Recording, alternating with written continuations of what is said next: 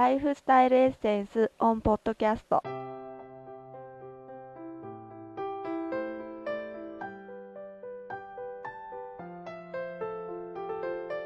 マイベースメルズ present Lifestyle Essence on Podcast さてパート2なんですけどもね。はい。今回はまあ免疫力の高め方パート2ということでちょっと今日口回ってないななんか僕鼻が詰まってるっていうのもあるんだけ大丈夫ですかね？どちょっとね今日ううんあのー鼻が詰まっちゃっててちょっといまいち言いにくいんでもう一回言うんだけど免疫力の高め方パート2みたいはい。はい。しっかり聞こえました。大丈夫です。はい。OK 出ななんしました。だけどねあそうかはい。でそれでさうんあのまあ免疫力っていうことで関係するんだけれども、ほら前回ね。ほらあのー第6回目のね、ええ。オープンカフェのコーナーでちょっとあの裏番的なことやってたじゃないですか。はい。うん。であのーこれちょっとあるサイトにね書いてあったんだけれどもまあね、うん。声を出して非常に笑ったじゃない？うん。非常にね、えーこの笑うっていうことがなんかなんかすごくこう免疫力にいいということでね。なんか。そうですうん。ね。ううん。ん。まあそういう、いろんな面で、フィジカル的なというか、その、仕組み的なこともそうなんですけど、うん。精神的なことでもうん、やっぱり、ううんん、あの、関係してくるんで、笑うことはいいんですよ。そうですね。だからあのーうん。ほら貢献してますよね。あの裏番ね 決して裏番公開したことで。うん、だから聞いてる方笑々が。聞いてる方もそのうん大笑いしてくれたんだったらそれだけでも免疫力それだけでも免疫力高まっている。高まってるはずなんですよねすごくないですか、うん、すごいですよ。まあ、それ以上に、それ以上にあれを収録した時の、はい。ね、我々二人は、それだけでうん。免疫力がアップしてるはずだと。そうですね。大笑いしてまししたからね、本当にね。ですから、ね、あんな感じのはい収録も決して無駄じゃないんですよ。た。うん。免疫力にとってはね。ね。はい。まあ、そういうことで、本題の免疫力の高め方、パート2ということで、前回はほら、あの、免疫力を高める、あの、食材をね、うん。えー、と紹介してもらったんですけども紹介しましたね。はい。うーんとまああの前回はそのじゃあ食材だけじゃなくてねそれ以外のええ。高め方ということで、えー、と話は終わってたんだけどね。まあ前回あっさりえあっさり引いたんだけど。あ終わりねみたいな 感じで。じゃあ今回はそのね食べるとか食材だけじゃなくてその他の方法ということでねえうん。パート2って言っていいのかな？免疫力の高める方法のねですね。あパート2あの、ちょっと被るところがあるというか、まあ、おさらいを兼ねて、うんちょっと同じようなことを少し、こう、被せながら、あの、説明したいと思うんですけど、はいよろしくお願いしますね。まあ、免疫、ええこちらこそ。免疫力を高めるって言うんですけど、うん。じゃあ、あの、まあ、その、前回にね、お話しした時に、じゃあ、免疫力が高まったらどうなるかとかっていう、その話は、まあ、詳しくは言ってないと思うんですけど、うん。こう、免疫力を高めておいて、こう、ウイルスが入ってきても立ち向かえるような体をこう、うん。そういう状態を作るっていうので免疫力高めるんですけど、うん。じゃあ、あの、実際にどういうものが体の中で動いてるのかとか っていう、ちょっと深い話も交えながらやっていきたいんですね。なるほどね。はい。それで、えー、まず、あの、じゃあ免疫免疫って言うんだけどうん、うんどどういうものが、あの、あるかっていうことを説明しますと、あはいはい。あ、これは多分喋ってないと思うんですけど、白血球っていうのが聞いたことありますよね。ああ聞いたことある。よ うんうん。はい。免疫活動を、こう、大切な役目してるんですけど、はい。白血球の中には、こう、いろいろこう、分かれててね、うん。その、あの、分けると、リンパ球とうん。下流球とマクロファージっていう単球っていうのがあるんですけど、その3つうん。リンパ球、下流球、マクロファージっていう、そのバランスがあるわけですよ。うん。バランス。うん。で、このバランス、例えばリンパ球が、えっ、と、その白血球の中の35%、うん。で、下流球が60%、うん。で、その残り5%がマクロファージとかいう、大体そのぐらいの割合なんですけど、うんうん。その割割合がこうん。う傾いた時に病気になる。あまりこう過剰な傾き方をしてるときに、こう、あの、病気になったりするっていうのがあるので、うん。で、それをこの次の回にもうん。ちょっと絡めて話していきたいんですけど、なるほど。じゃあ、あのーまあ、この白血球なんだけれども、うん。さっき話した一例を言うと、例えば、リンパ球っていうのがあって、このリンパ球っていうのが多いとアレルギー反応とか、えーアトピーとかっていう方に傾くんですね、なるほど。あまりこう過剰に多いと。で、下流球が多いと、例えばあの炎症を起こしたりとか、うんうん。っていう、こう、海が出たりとか、そういう、あとは、眼系ですよね。腫瘍とか。っていうのが、下流球が多い場合になりやすいとかうんいうのをちょっと前提に話していきたいと。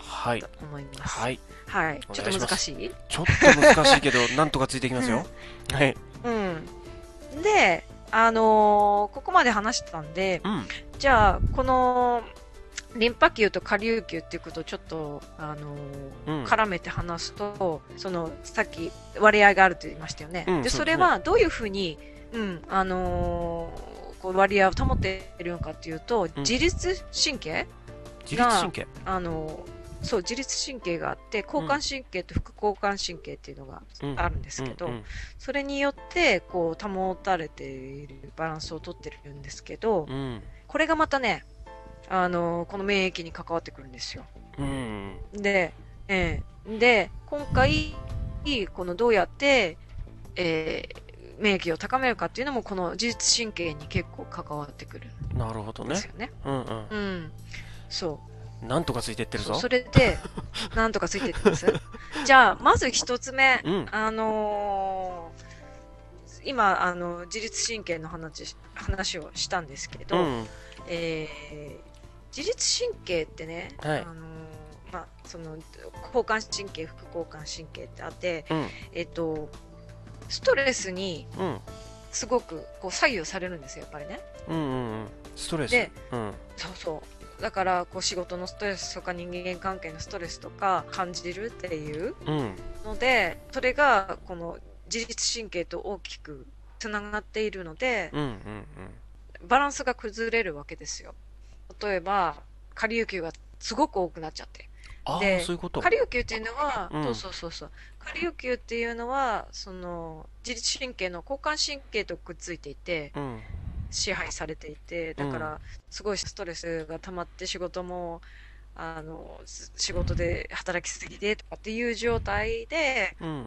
いるとその下流球がぐわーっと上がって、うんそこでその腫瘍ができたりとか胃がんとかになりやすいっていうのは当然うん。あのそこでつながってるから。あるんですけどね。それで、あのーまあ、前に一度ストレスの話をしたときに、ストレスの受け方うん。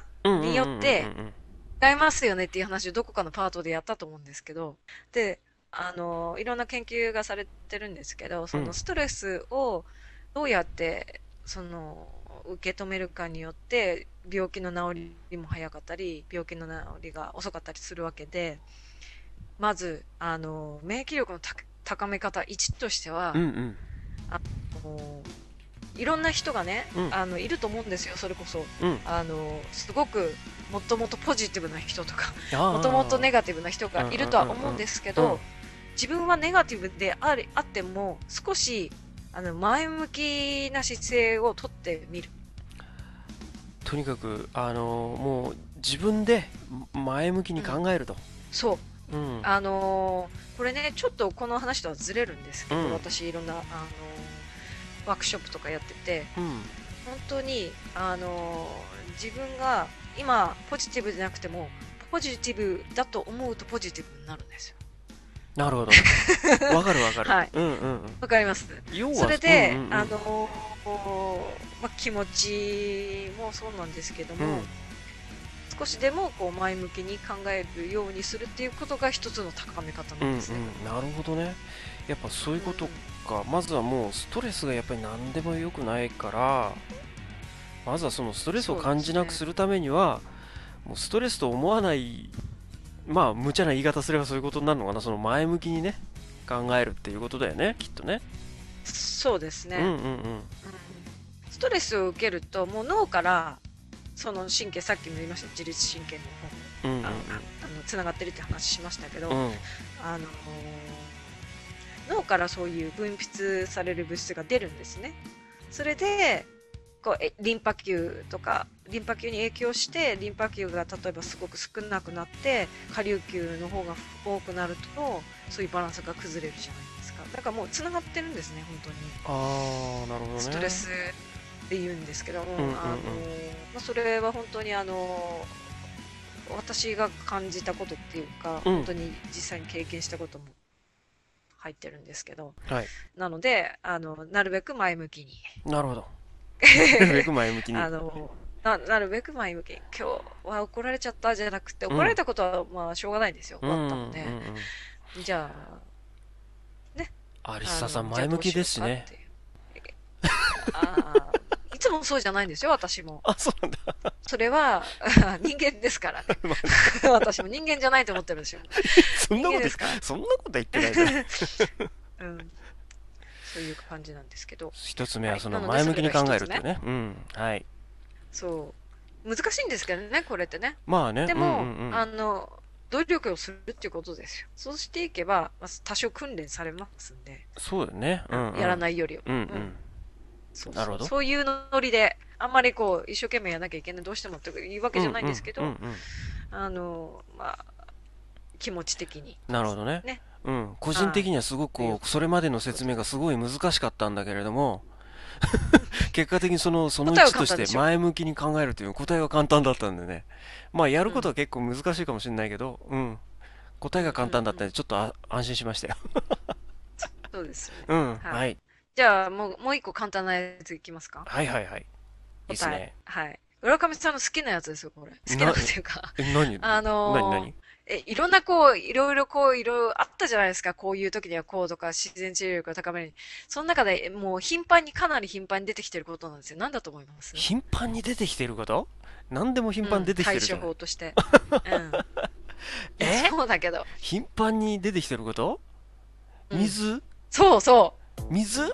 を飲むんです。あやっぱりそうなの？はい、水。そうなの。あー。すごいでしょ水って。今まで私が紹介したことの中で水を飲むっていうことかなり出てきてると思うん出てきてますね。どれだけ水が大切かっていうことで、まああのよく出てきてるのはあのー水と野菜ですよね。そうですね。だどっちかと思ってたの。はい確かにそうです、うんうん。そう。そう水。それであのー水分でその泌尿器を刺激して消化を促すっていうこともありますしうん。あのー循環を良くするってこともあるんですけどね。で、水をの刺激で交感神経を刺激することによってさっきのあの下流球が増えてその胃がんになったりとかうんいう話をしたじゃないですか。かでリンパ球の方を増やすんで交感神経あ副交感神経の方を刺激でリンパ球を増やすと。そうするとそのバランスが取れてくる。うんうん逆側の方が増えてくるんで。ああなるほなので免疫を高めるっていう効果が、どなるほど。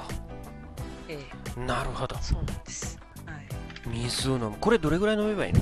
ああ、やっぱりね、あのーいやいろんな、それこそ、こう、病気とか腎臓の悪い方とかっていう方はあまり水飲めないんですけど、うんうん。普通一般の方はやっぱり2リットルとか。そうだよね。前回もなんか水を飲むって時は2リッターから3リッターって話だったもんね。言ってましたよ。ね。そう。はい、じゃあ1日に2リッターか3リッター水を飲むっていうことなのかな？そうですね。うん。はい。はい、ということですね。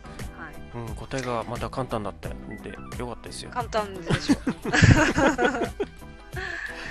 そうなんですよ。はいそれでね、免疫力のうんその指標っていうもので、うんあのあんまりこう免疫力って測れないんですけど、うんその一つの方法として NK 活性っていうのがあって、えそれは免疫力のまあん何測り方って指標、いうか。うん、どどのぐらいそうですね、どのぐらい免疫が高いかっていうことを測る指標とあして、そういう指標があるんだ。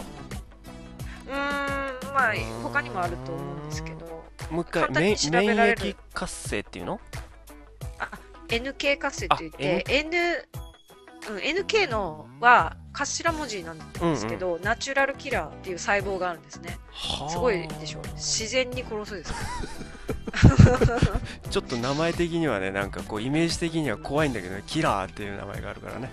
うん。そうそうそう。ナチュラルキラーね。うん。そうそう。で、ナチュラルキラーっていう細胞があって、これが、あのー、例えば、がん細胞とかをこうやっつけるそういう作用があるので、うん、その、どのぐらい、な、その NK 細胞が多ければそれだけでいいかってそういうわけじゃないんですね。うんうんうん、その活性をしてないとダメなので、うん、で、活性を測るには、例えば、その40%とか50%とかっていうふうに、その指標が出るんですけど、うん、活性してない NK 細胞があっても、それはダメなので。あ のー、活性してるそのパーセンテージっていうのが多くないとダメです、ね。うん、なるほどね。うんで、例えばどういうふうにするかっていうと、その、例えば、がん細胞とかを入れて、例えば100、あの、なんていうんですか、そのがん細胞を殺したパーセンテージを、その活性パーセンテージとして50%殺したら50%。ああ、働き、どんだけ働いてるかってやつだね。そうそうそうそう。それは、あの、血液検査したら、あの、出ますんで、普通に病気病院とか行って、見て、うん、なるほどね。出してくれはいはい。ると思います。はい。それで、うん、その、まあ、それが指標の一つということなんですけど、うん、その NK 活性を上げることによって、やっぱり免疫力を高めるので、うんうん、ちょっとおさらいとしては、じあの前回に話した食材の中で、この NK 活性を高めるものがあるんですよ。あ、前回紹介したやつで？はいはい。うん。前回？前回？はい。前々回のゴマっていうのはどうなの？ゴマは違うのか。免疫力た高めますけど、円形活性に直接あのつながるもの。キノコなんですよ。キノコ類。ああキノコ類。なるほど。キノコ系ね？しいたけとか。はいそうです。うんうん。なんですね。なるほど。じゃあそれを、えー食べるっていうのが3つ目と思っていいの？うーん、まあ、食べることも、そうですね。という意味で喋ってなかったんですけど。あ、そう ごめんごめん。そういう意味で、あの、喋ってなかったんですけど、うん、パッと思いついてちょっと今言ったんですけどね。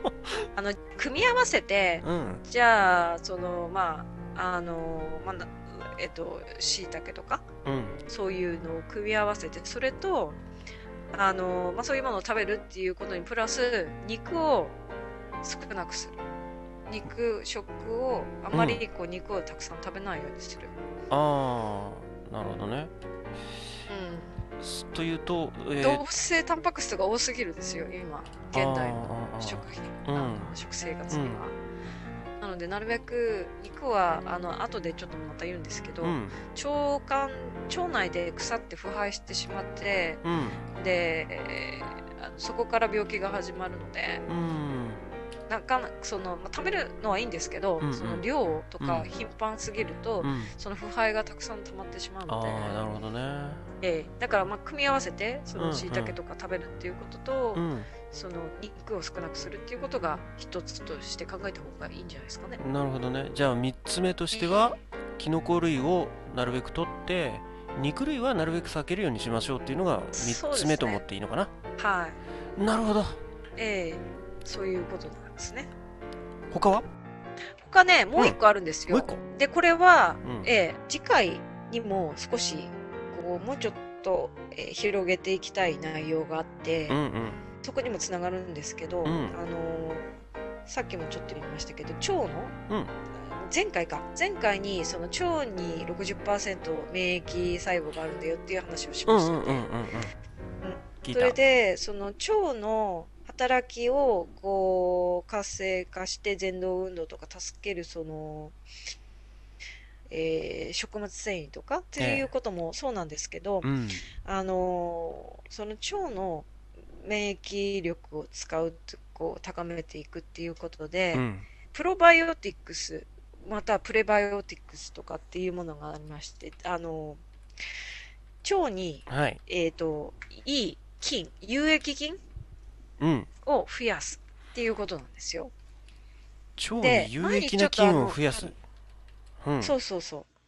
で、それはどうするかっていうと、うんちょっとね、これ、あの、アレルギーの話にも関わってくるんですけどうんね。うんうん。うん。アレルギーの話にも関わってくるんだけれども、その腸の有益菌が少ないとアレルギーになりやすい。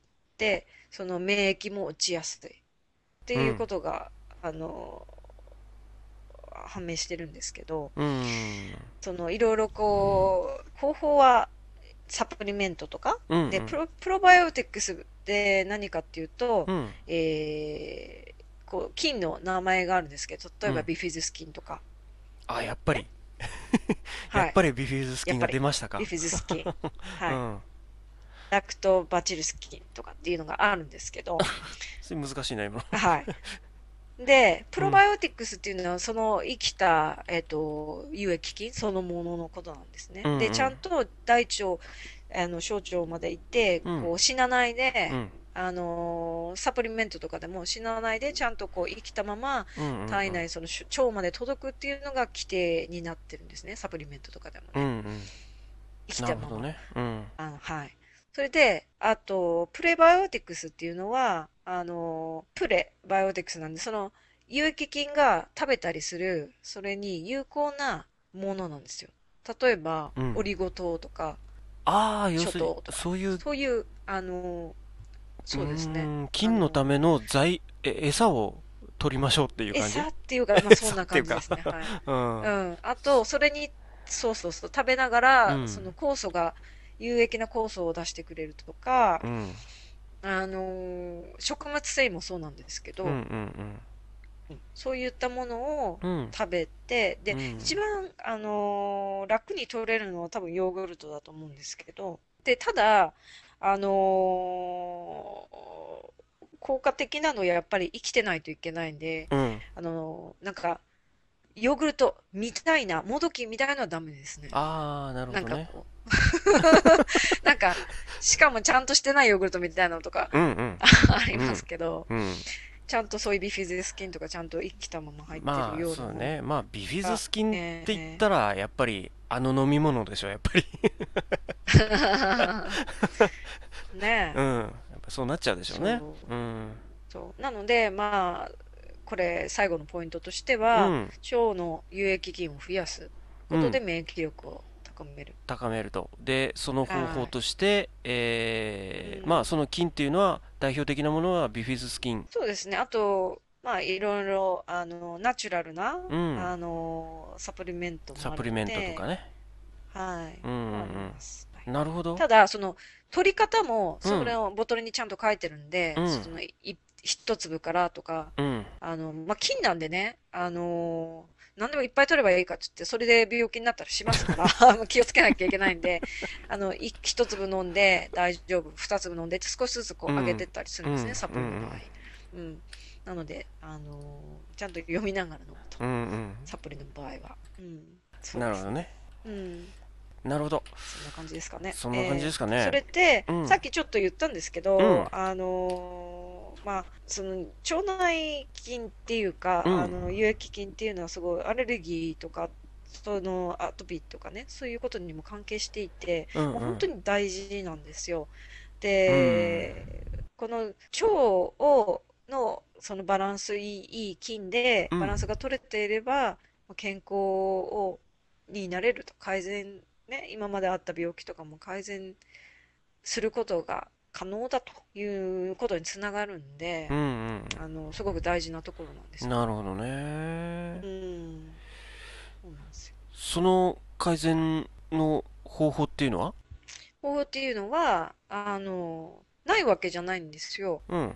うん。で、まあ人によってもこう、多少聞く人と聞かない人とかもいろいろこう言われてますけどうん、うんうん。ね、ありますけどね。うんあの、それはまた次回。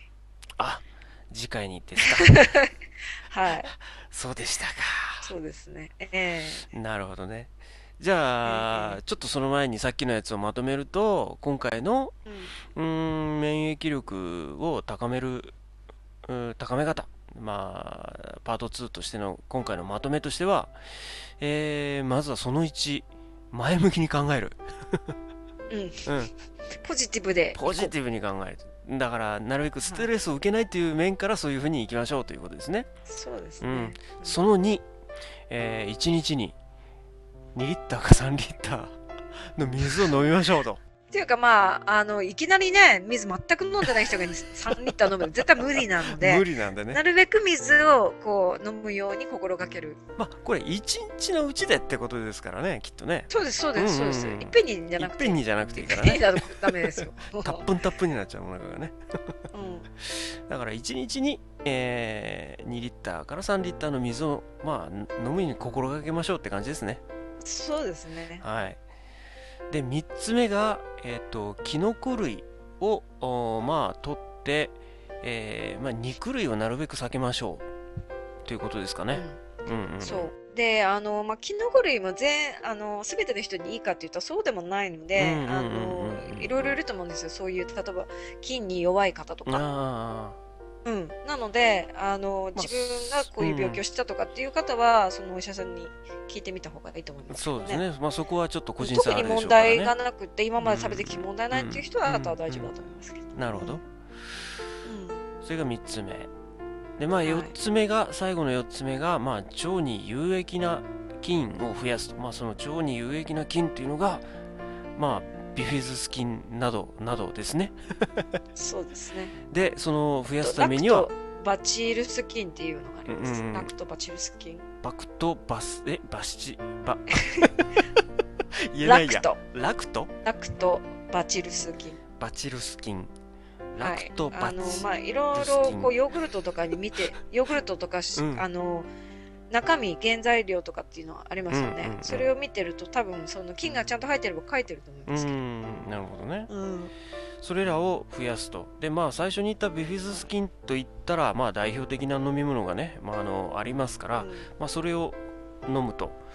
あとは、それが入った、あーサプリでもいいということですかね。うんうんサプリでもいいサプリでもいいあのですかね。直接飲飲むとお腹がちょっとっていう人もいると思うのでああ、いるかもしれないねう。ん、うん。はいそうですね。まあ、あの、できたら飲み物の方がいいのかな？飲み物かサプリがね。えっ、と、ヨーグルトっていうのは、なるべくやめて。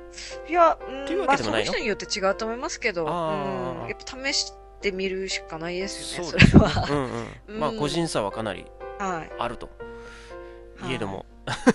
たまだ、一つ気をつけていただきたいのは、うんだいいからって言ったらそれだけ食べるっていうのはやめた方がいいまあ、です、それね。前回と一緒ですね。うん。うん、そう。それがいいからって言って、それだけっていうのは、そうそうそう。うん、避けるってことですね。だからうん、バランスが大事。そうですね。前向きに考えながら、水飲みながら、キノコ食って、で、ビジネススキンも飲もうみたいなね。どういう生活だろうよくわかんないけど。うんその特にそのビフィズス菌とか、うんあのそのヨーグルトがダメだっていう方は、うん。あのさっき言ったプレバイオティクスのオリゴ糖的なものああ。をあ取って少しずつ増やしていくっていうなるほどねなるほど。そういうことですね。はい。じゃあ、あのーさっき言った、そのね、まあ、アレルギーかな？それのはい、改善する方法が先ほどあるっていう話があって、まあ、これなかなか何？えっと、ほら、薬では治りにくいっていうかね、治らないと思いますね。改善をしないとやっぱり。治りにくいっていうどころか治らない。薬ではな治らない。ですうんうんうん。ね。うん。という方法で、じゃあそれは何？って聞いたら、次回って言われちゃったんで、あのーなんて言うんですかね、うあのーだからって治るっては言わないんですけど、うんうんうん改善する方法はあるよっていうことをちょっと紹介したいのと、改善するための方法が何かしらあると。うん、ということね。やることはあるよっていう、うんうんうん試してみたらぐらいですけど。うんうんうんうんまあね、はいうん、それはもう人それぞれですから、ね、そねれをやったら必ずっていうのはなかなかね、保証できない。そうですね。うんはいじゃあそれをね、じゃあそのアレルギーを改善する方法が次回っていう思っていいのかな？そうですね。うん、わ、かりました。ということではい、今回の免疫力の高め方パート2ということで、はい。いかがでしたでしょうか、ということで、まあそんな感じではい、じゃあ、そういうことで、また次回を楽しみにしてくださいねって感じですね。。はいい。はい。はーい。ファイベースメルズプレゼントライフスタイルエッセンスオンポッドキャスト CM の後パート3は Arisa's Open Cafe 今回はすごいところからのゲストです楽しみですね。 Lifestyle Essence on Podcast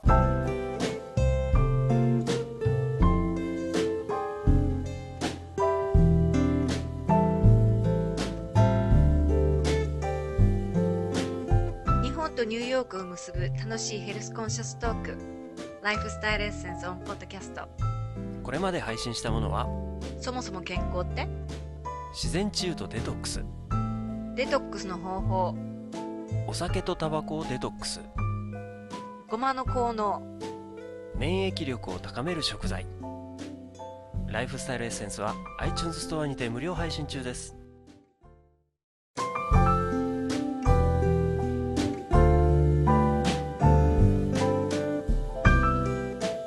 What are the five things you consider essential to your life? I would say body health, mind health, food, enjoying life, and love. 5S has information about these topics, recipes, different kinds of diet, and seminars and classes led by Alyssa Makiguchi. Visit our website at 5ess.com.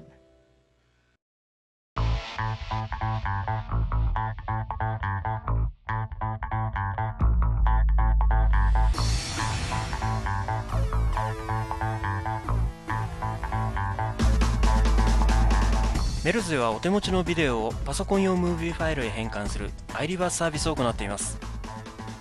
iReverse はこの業界での価格破壊を起こす超低料金。iPod 用ムービーファイルへ変換する場合1時間の素材でわずか1397円プラス送料のみ。詳しくは www.melz.jp または検索サイトで MELSE と入力してください。